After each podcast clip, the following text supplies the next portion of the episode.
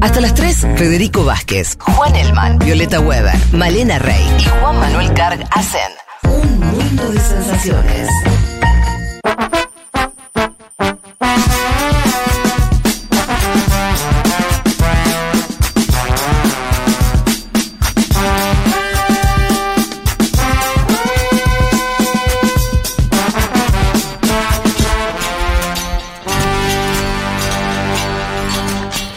Aquí estamos para arrancar con el panorama de noticias, muchas cosas para comentar. Empecemos por acá. Eh, a nuestra audiencia tal vez no haya que explicarle quién fue Mariel Franco, pero digamos, eh, era una concejal de la ciudad de Río de Janeiro, asesinada en el 2018. Se sabía cómo le habían matado, la habían asesinado de una serie de disparos, cuatro que impactan en la cabeza de ella, eh, desde un auto que iba atrás del de ella, la salida de una actividad política. Eh, y estaban detenidos desde hace rato, desde el 2019, eh, dos de los presuntos perpetradores del crimen, al menos había llegado hasta los autores materiales. La novedad es que este lunes, eh, uno de esos autores, o supuestos autores materiales, confesó su participación, se trata de Elcio Quirós, eh, y que además, con esta ley polémica, digamos, más allá del efecto que tenga en esta causa, de la delación premiada, esto es... si alguien que está imputado de un delito eh, hace un aporte a la causa, eso redunda en beneficios para esa persona, lo cual en ciertas causas eso genera ¿no? Una, prácticamente un, una, un ejercicio medieval de la justicia, pero eh, en este caso ha sido útil para eh, que se rompa el pacto de silencio que había hasta este momento.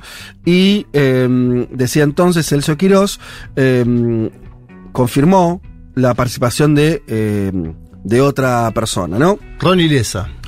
Eh, y ahí empieza a dibujarse un poco la, la, estructura del asesinato de Mariel, muy vinculado a las milicias bolsonaristas, con lazos familiares, con el clan Bolsonaro, sobre todo con los hijos de Bolsonaro.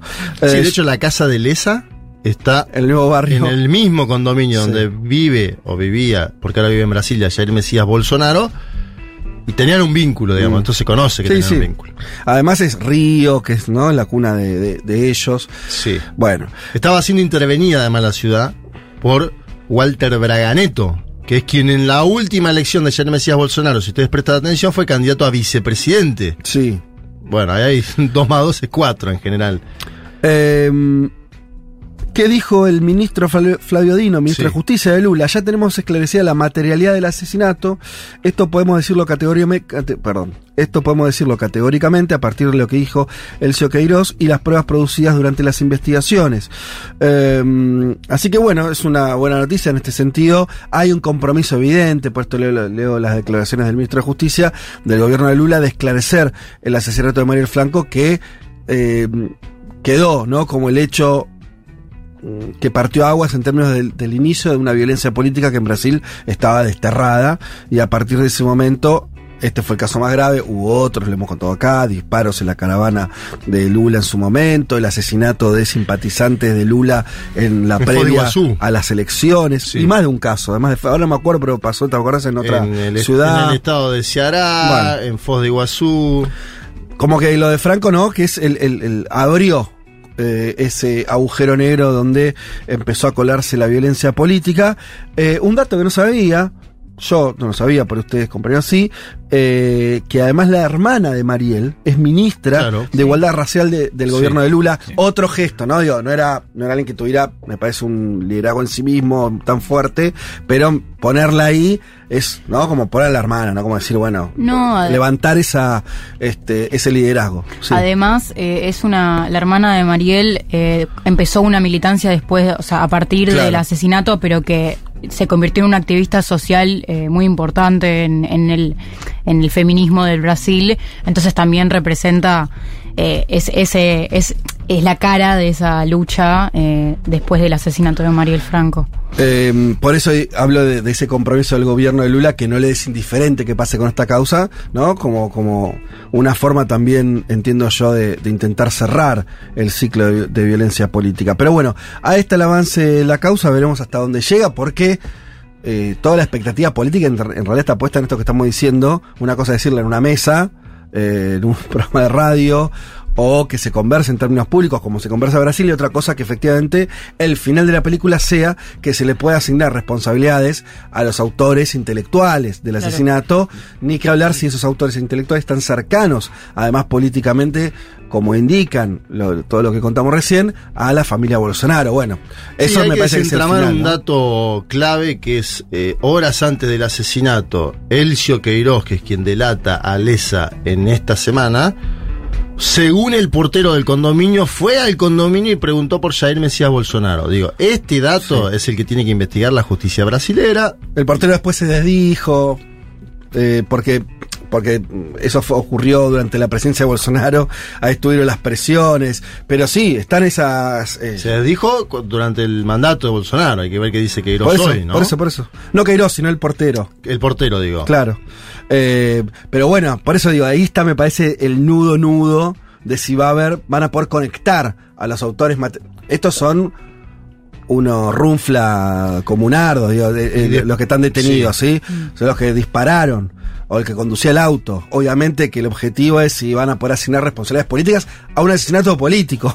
Porque no es que es un asesinato político. Más allá del dato de que Lesa vivía cerca de Bolsonaro, que por ahí yo creo que suma, pero alguno dirá es anecdótico. contingente, sí. Según investigadores, hubo llamadas telefónicas entre ambos. Esta es la mm. otra pista que tienen que desentrañar los investigadores, ¿no? Ahora, ¿qué, hablaron? Que mm, no deja de sorprender, si todo esto fuera así, eh, la, poca intermediación. ¿Te das cuenta? Estás hablando del, de alguien que fue presidente de un país. Sí teniendo línea directa con un autor material de una es, es, es increíble, es, es, difícil de creer por, por lo berreta y por lo endeble de la estructura esa, ¿no? Miliciana. Muchos dicen que así lo que, que así se manejan y que así son. Cuesta, cuesta pensar, ¿no? Que, este, que no haya ninguna mediación más ahí. Pero bueno, Ojalá se conozca la verdad eh, para y que haya justicia, obviamente. Eh, si les parece, saltemos de continente. Vamos a hablar un segundo de la guerra. Yo me enteré de esto. A ver, una parte como. Yo no, soy muy fierrero ni entiendo nada de armas. Pero este dato me, me, interesó. Que es eh, la aparición de un, un nuevo helicóptero ruso que se llama K-52 Alligator y que entre otras cosas tiene, esto yo, por ahí es algo más común de lo que yo creo, pero tiene dos doble hélices, o sea, tiene una, una hélice arriba y abajo otro juego de hélices, lo cual le da no sé qué tipo de movilidad, es un bicho totalmente espectacular, es una cosa increíble. Eh, y por supuesto el centro del asunto es que algunos, y cuando digo algunos el propio Ministerio de Defensa británico está diciendo que esa arma, ese helicóptero, que obviamente es un arma, y es, eh, sobre todo porque puede cargar misiles de alto impacto y demás, es el que está frenando, es una de las aplicaciones del freno a la ofensiva eh, ucraniana, que esperaba o espera recuperar eh, mucho de su territorio del territorio de su país invadido por Rusia. El ministro de Defensa británico, el ministerio, perdón, consideró esta aeronave como uno de los sistemas de armamento rusos más influyentes eh, para contrarrestar eh, la contraofensiva. Em, este helicóptero fue usado en Siria, que fue como el lugar de prueba en el que los rusos mostraban este material. Ustedes saben que es bastante extraño, ¿no? Porque por un lado hay todo un secretismo lógico en la cuestión militar, y después están ferias internacionales donde las armas se compran y se venden y todos también muestran sus, sus evoluciones, ¿no? Entonces, cierta información es bastante pública del recorrido, por ejemplo, de este helicóptero, de cómo lo probaron, eh, momento de fabricación, las mejoras que le hicieron y demás. El K-52 es, en principio, prácticamente inmune a cualquier arma que los ucranianos puedan emplear contra él. Puede disparar cohetes de distancias mucho más amplias que los misiles antiaéreos Stinger con los que cuentan los ucranianos, así que es factible que sea un buen arma para frenar la contraofensiva. Esto lo dice Guillermo Pulido, un especialista en armas, y me interesó porque está dicho así en una nota en el país, que no es un medio, no, es RT, es un medio más este vinculado a Occidente. Pero Ucrania serían, Sí, entre comillas. Mainstream español, país de la OTAN, qué sé yo, ¿no? Entonces me, eh, me pareció interesante traerlo, eh, porque tiene ese, ese carácter. Veremos. Evidentemente es una ofensiva que todavía estamos viendo los resultados. Hay algunos avances muy pequeños en algunos lugares. eh, pero sobre todo, y esto es la otra novedad que sigue ocurriendo, Rusia sigue acusando a Ucrania de enviarle drones a Moscú, que es otra fase de la guerra un poco extraña, ¿no? Porque donde parece que la guerra se juega en Ucrania, la parte de la respuesta ucraniana, recordemos también la invasión eh, traspasando la frontera, parece estar siendo también enquilombar un poco a Rusia, ¿no? Digamos de esta manera, los ucranianos no están pudiendo todavía recuperar su territorio, pero sí están pudiendo hacer acciones militares o intentos de acciones militares, eh, sea con drones o con fuerzas especiales dentro del territorio ruso, lo cual es un poco extraño, pero así está ocurriendo. Eh, ¿Recuerdan ustedes eso, esos, eh, esos Sobre el drones que Kremlin, explotaron los sobre el dos, Sí, Kremlin y está atentado a la familia Dugin. También. Un pensador cercano a Putin, ¿no? Y después, claro, hay varias cosas de, de sospechas. Claro.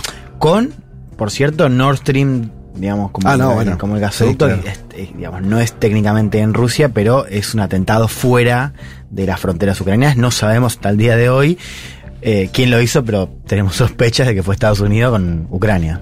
Y, y lo cual eso es viendo un poco también las reacciones y la lógica, ese enrarecimiento de la guerra, tal vez puede ser lo que explique si en algún momento hay una escalada.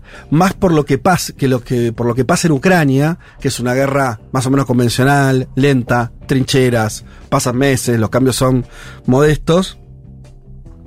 Es más probable que surja algún desencadenante por este otro lado. Quiero decir, si Rusia empieza a tener como, eh, incluso lo digo en términos de justificación, alguna justificación nacional para eh, ser mucho más agresivo, va a tener que ver con que le hagan algo en su casa más que en la dinámica de la guerra en Ucrania. Por lo menos eso es lo que, lo que parece, ¿no? Eh, pero bueno, veremos cómo. Sí, también estaba continúa. pensando que, que, que ya tenemos varios episodios donde se decía que iba a pasar algo que acorralara a Rusia y que haría cambiar la dinámica y no pasó. Que Ujú. cuando fue la contraofensiva un poco la, la amenaza era qué pasa si Rusia se siente acorralada y que podría perder y que entonces usaría armas químicas o nucleares. Eso no No, pasó. no pasó. Eh, se decía que con los ataques fuera de la frontera de Ucrania también podía pasar, no pasó. O sea, advertencias retóricas hay y muchas, pero ninguna de esas cosas han cambiado la dinámica en la guerra, que es una dinámica de mucho estancamiento con la contraofensiva ucraniana sin, por ahora, éxito territorial. Sí, y, lo, de- lo de los helicópteros también habla, me parece a mí, del resto militar, tecnológico militar de Rusia, que es bastante. No sabemos si es infinito, bueno, nada, es infinito, digo, si tiene mucho resto, menos, ni idea, pero evidentemente nos está mostrando como cierto pulso de poder, ¿no? Tener Frenar este- la contraofensiva, básicamente, ¿no? Sí, y, y- y- y mostrar, mostrar como eh, cierta eh, alta gama en términos de armamentísticos, que también estaba por verse. Se hablaba Sí. que Rusia no había logrado Sí, reactualizar que era su- todo viejo, digamos, que era Exacto. todo de la Unión Soviética. En Y esto demuestra que no.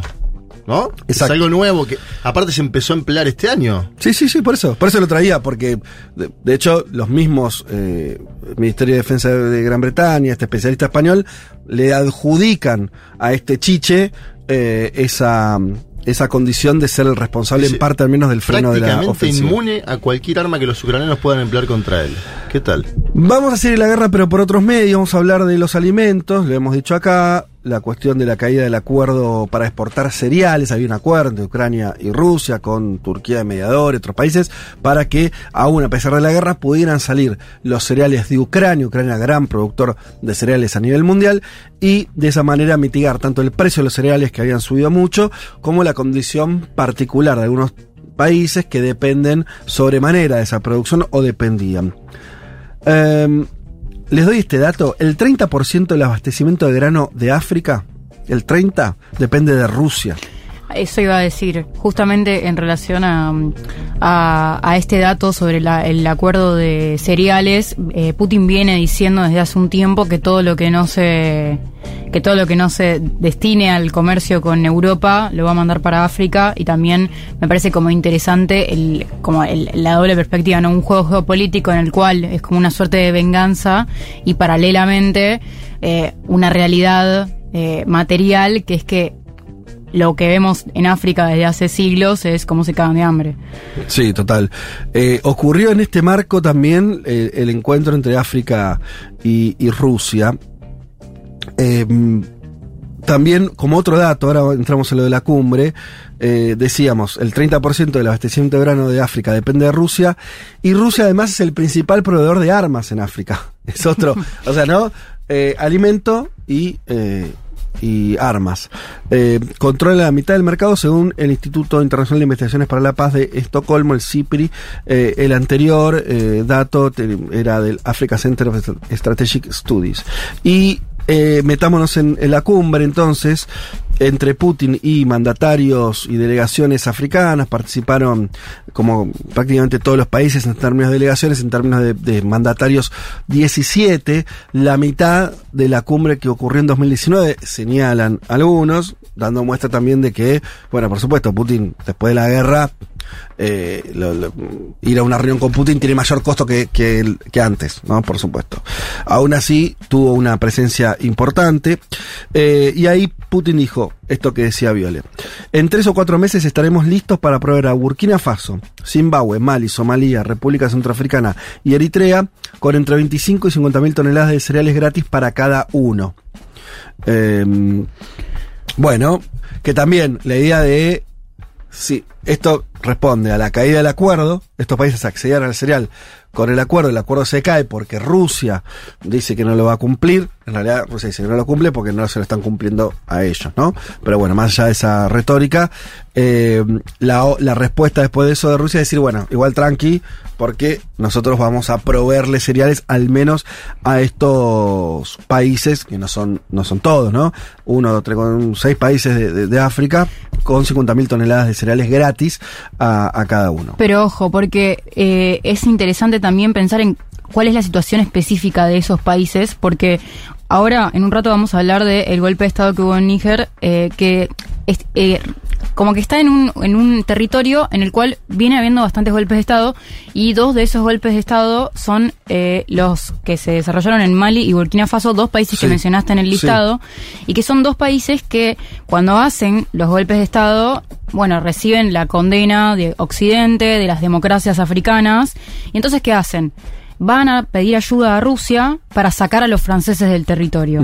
Entonces, em, como que Rusia se empieza a diagramar como un aliado geopolítico que apoya a estos países más allá de la condena a la, a la interrupción de la democracia, que también, bueno, es- esto da para rato, pero que también puede, digamos, ser una consecuencia de cómo se cómo se va tejiendo el sentimiento anti-Francia, eh, eh, teniendo en cuenta que era una era el imperio que colonizó todos estos países, de los cuales, si bien todos se descolonizaron en el marco del proceso de descolonización de la ONU, algunos antes, pero la mayoría en ese marco, eh, bueno, existe una fuerte colonialidad aún muy latente por parte de Francia en estos territorios en los cuales desarrolla actividades militares, manda operaciones y bueno, y es eh, de, tienen unas economías muy codependientes. Entonces, eh, Rusia capaz se empieza a, a- a dibujar un rol de eh, ser la potencia a la cual acuden estos países que ante las grandes potencias occidentales que les dan la espalda por los golpes de Estado, bueno, necesitan ciertos amparos o ciertos apoyos porque tienen como realidades materiales y crisis económicas y alimentarias muy fuertes. Eh, es muy importante lo que señalás porque se toca con, con bueno, con cuestiones que seguramente vas a, a tratar Mm. después cuando, cuando charlemos. Pero bueno, sí, está dentro del marco también de, de pujas dentro de, de África que son cada vez más intensas eh, y donde ese mm, neocolonialismo francés sigue vivo de varias maneras, en términos financieros, uso de moneda. Bueno, Francia es, realmente es el peor eh, es el peor posimperio, eh, es, es realmente una basura. Son, fueron históricamente ¿Más que los británicos? y no sé, lo que, Ah. hicieron, lo que hicieron en Haití, no, sí, yo, eh, en términos, eh, en, en cómo ellos piensan, realmente no te queda otra de pensar que, que- que creen que son distintos, o sea, que eh, los derechos humanos valen para ellos solos, los derechos ciudadanos, no. la forma en que trataron a sus colonias, lo que hicieron en Argelia, cuando los británicos estaban yendo, Lo de los franceses es, es- es bastante extraño. Eh, pero, y, y es muy cierto lo que decís, mantuvo dentro de África algo que tampoco los, las ex, los ex imperios lo, lo- lo hicieron de esa manera, unos niveles de lazo de sujeción muy fuertes con algunos Claro, soltá, lo de Hashtag la- soltar. Lo de la cooperación. Claro, es- Lo de la cooperación técnico-militar. Porque vos decías, fueron 17 jefes de Estado, fueron 49 delegaciones. Sí. Firmó acuerdo de cooperación militar con más de 40. Mm.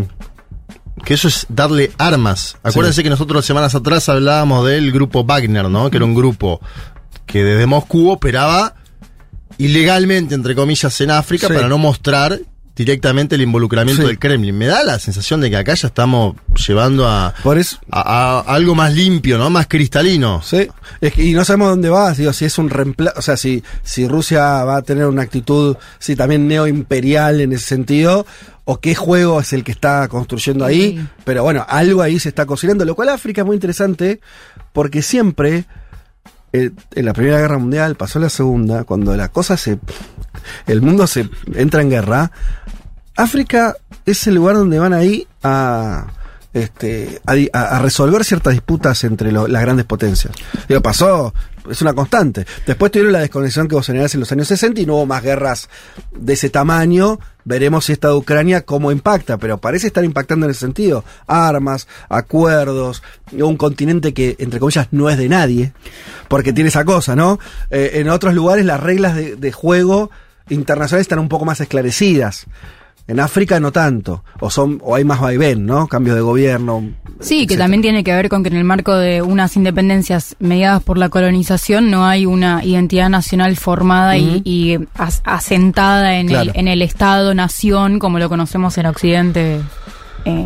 Sí, la otra novedad es la participación de Prigozhin en este encuentro. Sí.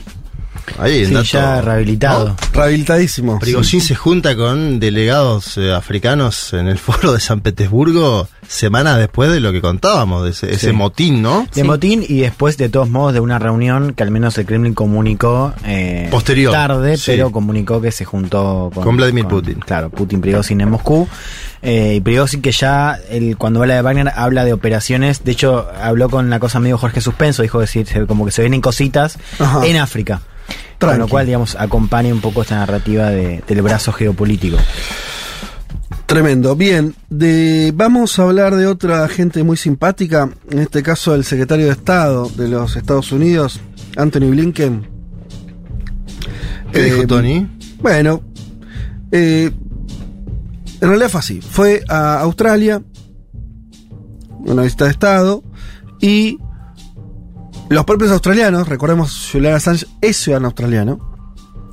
eh, la ministra de Relaciones Exteriores, Penny Wong, que es con quien se juntó Blinken, eh, ¿qué fue eso?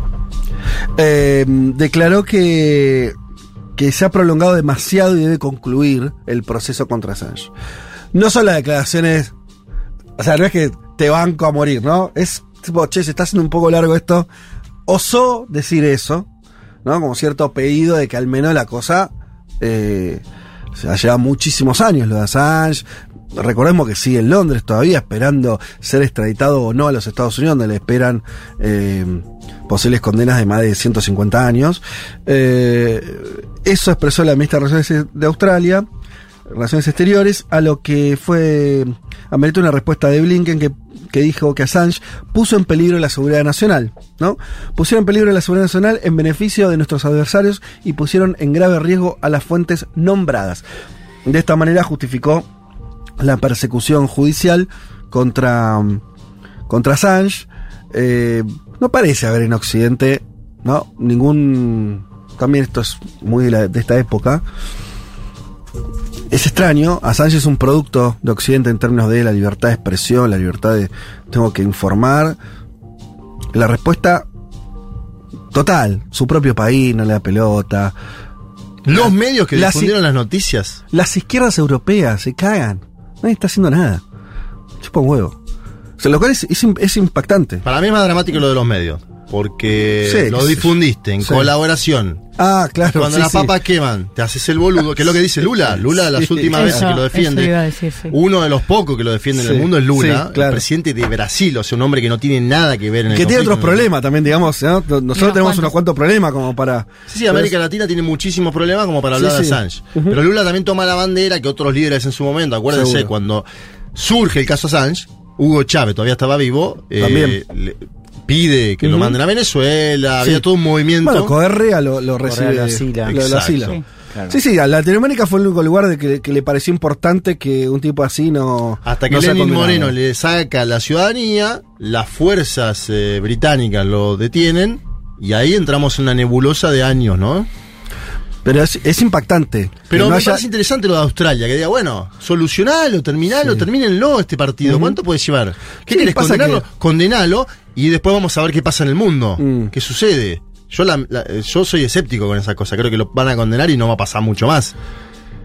No, claro. Bueno, por eso la voz de Lula en este contexto es importante. Sí. Pasa que es un problema, digo, más allá de, de, la- de, de los particulares, de los gobiernos o de los medios, como nombrás vos, que está muy bien. eh, Occidente está en una está en una en una disputa este, decisiva con China. Así lo abierto. Con China y Rusia, poné, Sí. pongamos otro malo ahí. Países donde no hay libertad de expresión, donde no ocurren, no, no, no, no- no- muy, mucho control sobre lo que se publica. Y la respuesta de Occidente es meter preso 150 años a uno que hizo una página web y subió cosas. Es como carta para después pelear esa, es complicado. ¿No? Es muy complicado. Eh, Sí, los dos partidos aparte piensan lo mismo, ¿no? El republicano y el demócrata dicen los dos. A este señor ha cometido crímenes al difundir lo que sucedía. Sí. A- eh, En eso siempre lo cuenta Juan, ¿no? La, Eh, yo- yo te- la unificación sí. del criterio en política exterior, en este caso se... Total. Yo lo de Estados Unidos lo comprendo más, entre comillas, porque se le filtró información de ellos. sensible, de Afganistán. Vos sos un Estado, qué sé yo, está bien, Estados Unidos, eh, entiendo la bronca, la, lo estoy diciendo así como si fuera... Sí, sí, le tenés que caer con todo el peso de la ley. Ahora, todos los europeos ¿qué me están jodiendo. y bueno, son, los peones hoy. Y bueno, eh, Son los peones hoy. pero tampoco es que Assange está dirimiendo algo, quiere decir, es, un, es una cuestión simbólica. Ni siquiera pueden pararse frente a una cuestión simbólica que ocurre en su continente. Es muchísimo. Sí. No están pudiendo tener una, siquiera una voz en eso. Porque la verdad que da medio lo mismo, digo, Assange, no, no, no, no es que, no es que va a cambiar la relación de fuerzas en el mundo. Y aún así no están pudiendo hacer nada, me refiero a los partidos políticos eh, Sí, progresistas. el laborismo británico, por decir uno. Sí, el PSOE español. No, no, no ves a nadie, no importa a nadie. Bueno, qué sé yo. Este, mm, nos vamos un segundito y ya con esto cerramos a nuestra región. Hablemos de esto, porque es un caso bastante extraño lo que ocurrió con el hijo de, este, de Petro. Presidente, el hijo del presidente de Colombia fue detenido. Eh, la Fiscalía General de la Nación de Colombia informó el sábado, ayer mismo, se hicieron efectivas las órdenes de captura proferidas contra Nicolás Fernando Petro Burgos por los delitos de lavado de activos y enriquecimiento ilícito. El documento agrega que su ex esposa, persona clave en toda esta historia, eh, Daisuris del Carmen Vázquez Castro, eh, fue detenida por los punibles de lavado de activos y violación de datos personales. El papá de, Nicolás, Gustavo Petro, el presidente del país, publicó en su cuenta de Twitter lo siguiente. Como persona y padre me duele mucho tanta au- autodestrucción y el que uno de mis hijos pase por la cárcel. Como presidente de la República seguro que la Fiscalía tenga todas las garantías de mi parte para proceder de acuerdo a la ley. A mi hijo le deseo suerte y fuerza. Que estos sucesos forjen su carácter y pueda reflexionar sobre sus propios errores. ¡Ala, ala, ala! Sí, antes ya cuando había salido este tema de mm, la malversación de fondos o esto de que Petro, Nicolás, juntaba guita Para en su- nombre del padre y se la quedaba él, él ahí, viste, habla de que dice que no lo que no lo educó, que no lo pudo educar porque mm, es una historia, de- no, no es que lo crió y que estaban juntos toda Ajá, la vida. ah, mira. Eh, con lo cual él ya había un poco, se había Mm. distanciado de la crianza, de la crianza del hijo, que de todos modos fue una figura importante para su campaña, ¿no? Tanto la de 2022 como la de 2018. Para el Pacto Histórico, un tipo de referencia eh, fuera, digamos, de Bogotá. Pero a lo que voy es que ya Petro hace unos meses se había distanciado, ¿no? Como esto de yo, mío, como es mío, pero no lo crié. Ahora, la frase de espero que esto le lo o sea, ayude a su carácter. O sea, básicamente el chabón quiere que vayan cana a ver si, si deja de hacer boludeces, le está diciendo eso.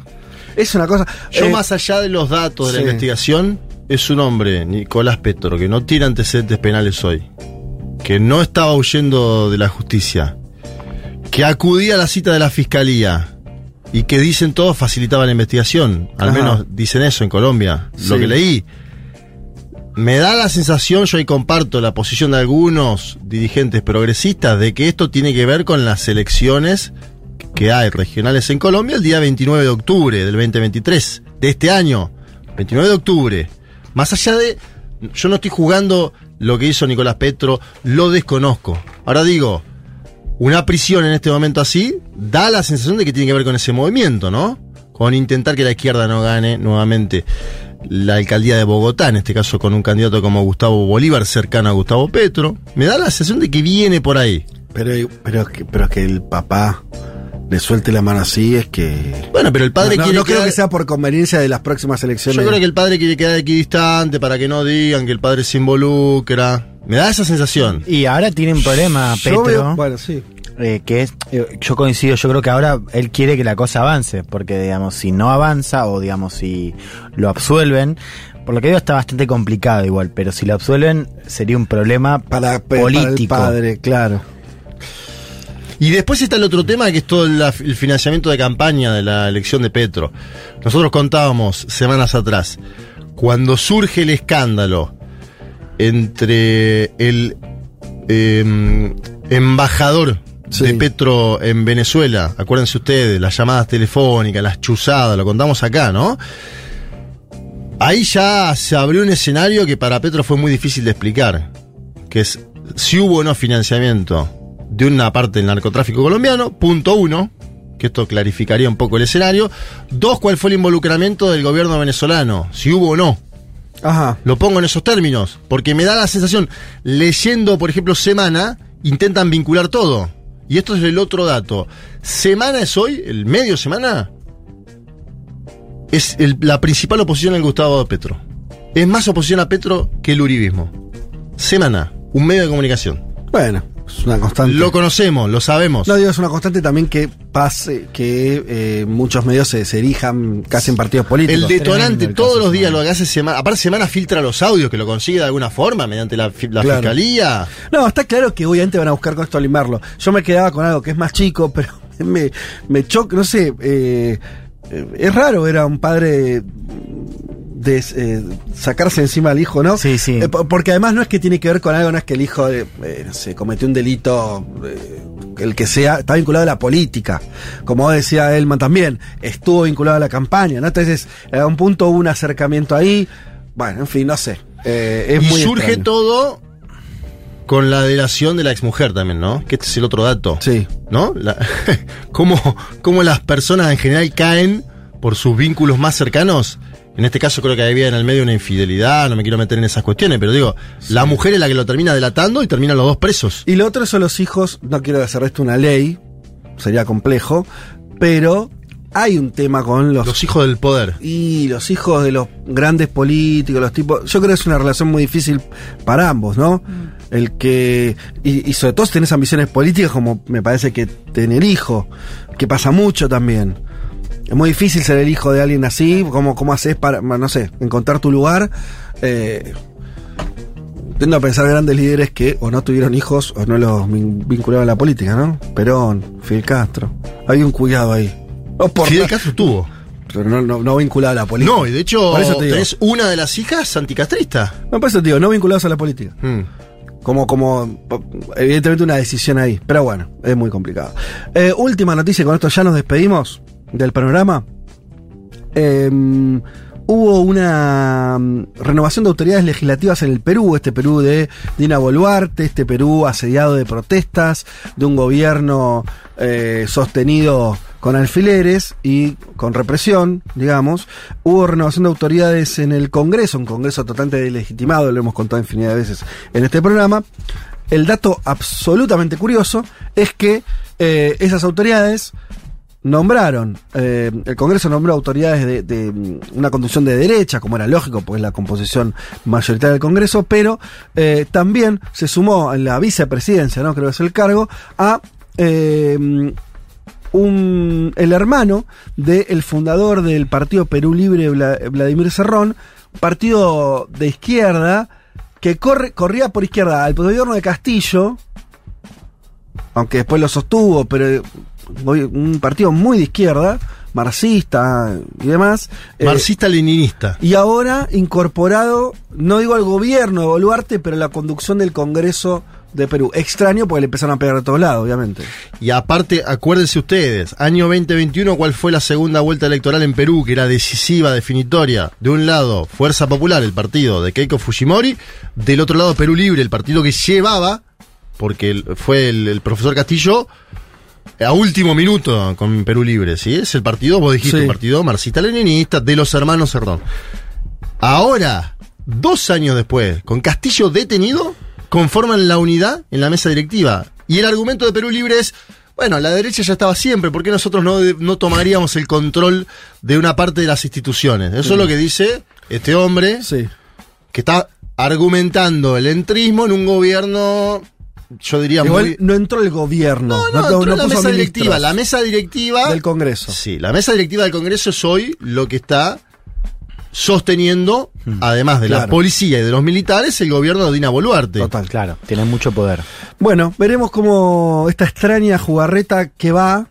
eh, Y, hu- y hubo un nuevo cruce entre el progresismo peruano Claro. de Verónica Mendoza, a quien los hermanos llamaban en la izquierda caviar, caviar. Un cruce fuertísimo en Twitter, Sí, ¿no? sí, Donde se bueno. acusaban de uno de otro lado, vos me pediste tal cosa, vos pediste tal otra, gobernás con los que nos matan a, a- a la población, bueno, complejo. Ahí, ahí está la situación eh, peruana, también al calor de protestas que veremos también que, que cómo se, se desarrollan en las próximas semanas. Hasta acá el programa, hacemos una tanta y ya volvemos. Futuro, futuro, futuro, futuro.